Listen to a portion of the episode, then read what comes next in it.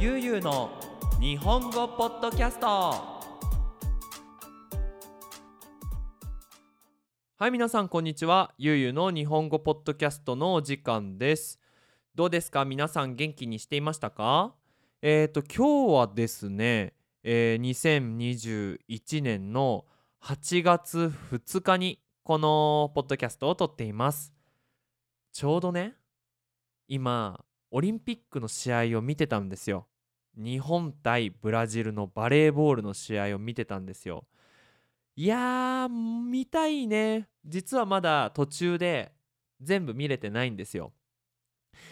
見たいね全部。見たいね。でもね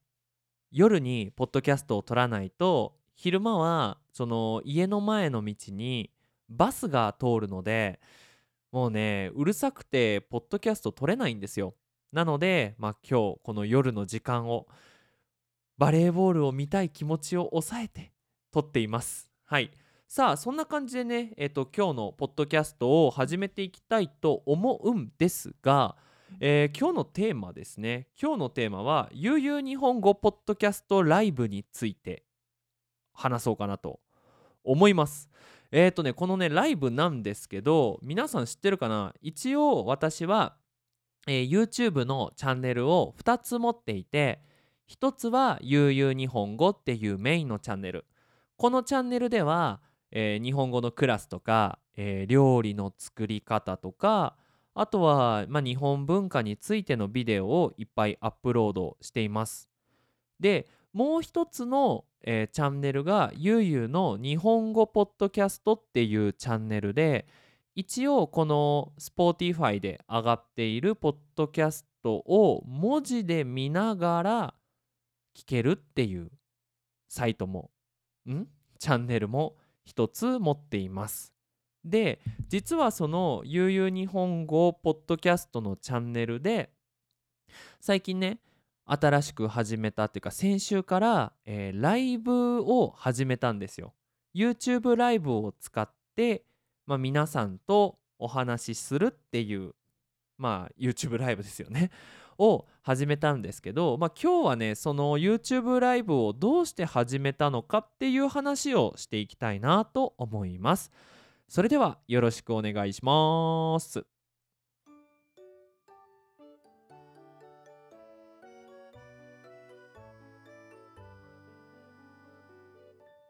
ゆうゆうの日本語ポッドキャスト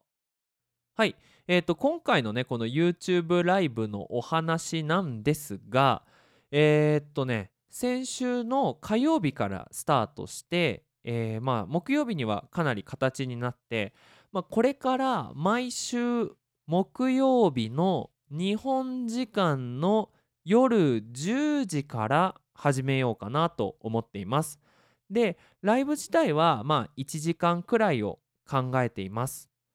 もうね、2回やったんですけど、前回は本当に世界中いろんなところから聞きに来てくれて、みんなどこの町に住んでるのとか、ねみんな何食べたの？とかあとはまあ皆さんのコメントを読んだりしてまあ本当にね幸せな1時間を過ごすことができたのでまあねこの YouTube のポッドキャストライブもうこれからどんどん力を入れていきたいなと思います。はい。で、まあ、今日はねメインになるのはこのどうして私がこのポッドキャストチャンネルを始めたのかっていうのとどうしてライブを始めたのかっていうのを話したいなと思います。あのねこのライブを始めたんじゃないチャンネルを始めたのは実はもちろんね皆さんの日本語の勉強のためっていうのが一つとあとは自分の夢のためっていうのがあります。実はこのポッドキャストの目標が2つあって1つは世界の人が集まる上級の日本語クラスをやってみたいっていうのが一つです。えっと僕は10年くらい前から日本語を教えていてでそのうち9年はメキシコで教えているんですね。なのでクラスはずっとメキシコ人だけで今そのオンラインで悠々日本語のクラスを始めたので2年前からスペイン語を話すことができる世界の人に日本語を教えていますただできれば本当にアジアの人とかあとはアフリカの人とかヨーロッパの人ともクラスで出会いたいなって思うんですよ。やっぱりねその日本語のクラスをしていると本当にいろんな人と出会えてその人その人からいろんなことが勉強できるんですよ。でそれが日本語のね日本語教師の一つの面白さでやっぱりね世界の人の違う文化を教えてもらいたいなっていう気持ちがあるからもう一個ねゆうゆう日本語のオンラインクラスをもう少しこう前に進めたいなっていう気持ちがあるのが一つです。でもう一つなんですがこれはもう何回もねポッドキャストで話したことあると思うんですが僕の将来の夢子供の時の夢が関係しています。で僕実は子供の時にラジオの DJ になりたかったんですよね。ただ皆さん知ってると思うんですがどうなのかな？日本のラジオ番組の DJ って声が低い人とか声がかっこいい人ができるお仕事で僕は自分の声にすごくコンプレックスがあったんですよ。すごく声高いしなんか男の人の低くて安心する皆さん今日はどうでしたか？みたいな声が出せないからすごく自分の声が嫌いででもやっぱり今になってやっぱラジオの DJ やってみたい。もちろんラジオの会社で働くことは無理だけどこうやってポッドキャストを使えばラジオみたいなお話ラジオみたいな番組が自分で作れるかなと思って、えー、とこのチャンネルを始めました。でまあ今ねポッドキャスト自体はもうすぐで100回ですよね。で、えー、とこの100回が過ぎたらねいよいよこれからこのラジオ番組を思い切って作っていきたいなと思ってるんですよ。でもちろんポッドキャストだとラジオ番組って難しいんですよね。なんか皆さんのラジオ番組のイメージってどんなイメージかな？なんか僕にとってのラジオ番組っていうのはみんなからコメントをもらってでみんなのコメントを読みながら私がコメントしてこうみんなでラジオ番組を作っていくっていうのが僕にとってのラジオ番組でやっぱそれを Spotify でやるのは無理だけどでも YouTube ライブだったらそのライブでコメントがもらえるからできるのかなって思っているんですよ。で実際その2回お試しお試しっていうのはなんか試し？お試しでいいか。お試しでやってみたら本当にいろんな人がコメントをくれてあこれうまくオーガナイズできたら私のやりたいラジオ番組が作れるのかなって思いました。はい。ということでまあこれからその自分の作りたいラジオ番組に向けていろいろなものを作っていきたいなと思うんですが次のテーマはそのラジオ番組を作るために僕が今どんなことを勉強しているのかを皆さんに話したいと思います。はい。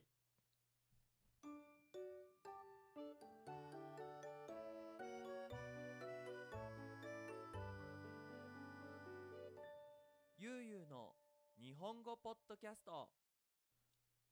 はいでは今からその勉強していることなんですが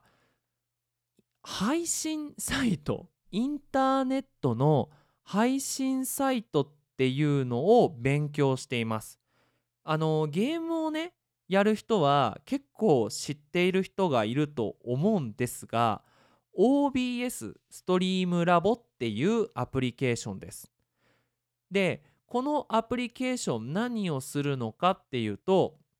そのアプリケーションに映っている画面を YouTube ライブに流すことができるんですね。なのでこの間デザインを作ってでそのデザインに皆さんのコメントが出るような形で今後はなんかちょっとこうアニメーションこう見てて動かないのつまらないからなんか簡単なアニメーションをつけてでまあ出していこうかなと思っています。でどうしてこの普通のライブつまり顔の見れるライブじゃなくてこのデザインを見せるライブをやるかっていうとやっぱ一つはラジオのイメージ。顔が見えない声で楽しむコンテンツを作りたいっていうのが一つ。でもう一つはできれば YouTube じゃない VTuber みたいに今自分が使っているそのアイコンを動かしたいなって思ってるんですよ。なのでその前回のコメントで「ゆゆ先生顔を出さないんですか?」っていうコメントをもらったんですけど多分 YouTube ライブでは顔は出さないかなって思います。それはそのラジオっていう目じゃなくて耳で楽しいっていうコンテンツを大事にしたいから。うん。そうするとなんだろうな。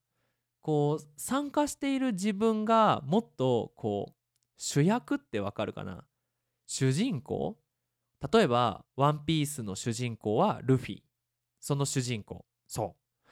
その主人公みたいにこうラジオに参加できるかなっって思うんですよ。それが多分ねラジオの楽しいところなんじゃないかなと思っています。はい。なのでこの OBS っていうのを使っておストリームラボ？OBS っていうアプリケーションを使ってあとはこれからもっとそのデザインを良くしてあとはラジオ番組としてのなんかプログラムを作っていきたいなと思っています。やっぱねラジオ番組だからオープニングがあってエンディングがエンディング早いな。オープニングがあってオープニングトークがあってでそのリスナーその聞いてくれている人とのコミュニケーションができるようなそのコーナーがあってでエンディングがあっってでそれプラスそのラジオ番組だからちょっと SE とか SE っていうのはその音を入れたり皆さんこんにちは。おーい元気にしてるか？みたいなみたいなそういうこう効果音を入れたりしてもっとね番組として作っていきたいなと思っています。はい。で実は次のポッドキャストでどうしてこんなに私はラジオ番組をが作りあうまく言えてない 噛んでしまった。えっとどうして私がこんなにラジオ番組を作りたいかっていうと私がね大学生の時に本当に大好きだったラジオ番組があるんですよ。なのでまあ、次回のポッドキャストではこの僕が大好きだったラジオ番組を皆さんに紹介してどういうチャンネル番組を作っていきたいのかなっていうのを皆さんに教えられたらいいなと思います。はいということで今回は短いですがここまでです。はいということでゆうゆう日本語では引き続きテーマの募集をしています。こんなテーマについて話してほしいということがありましたら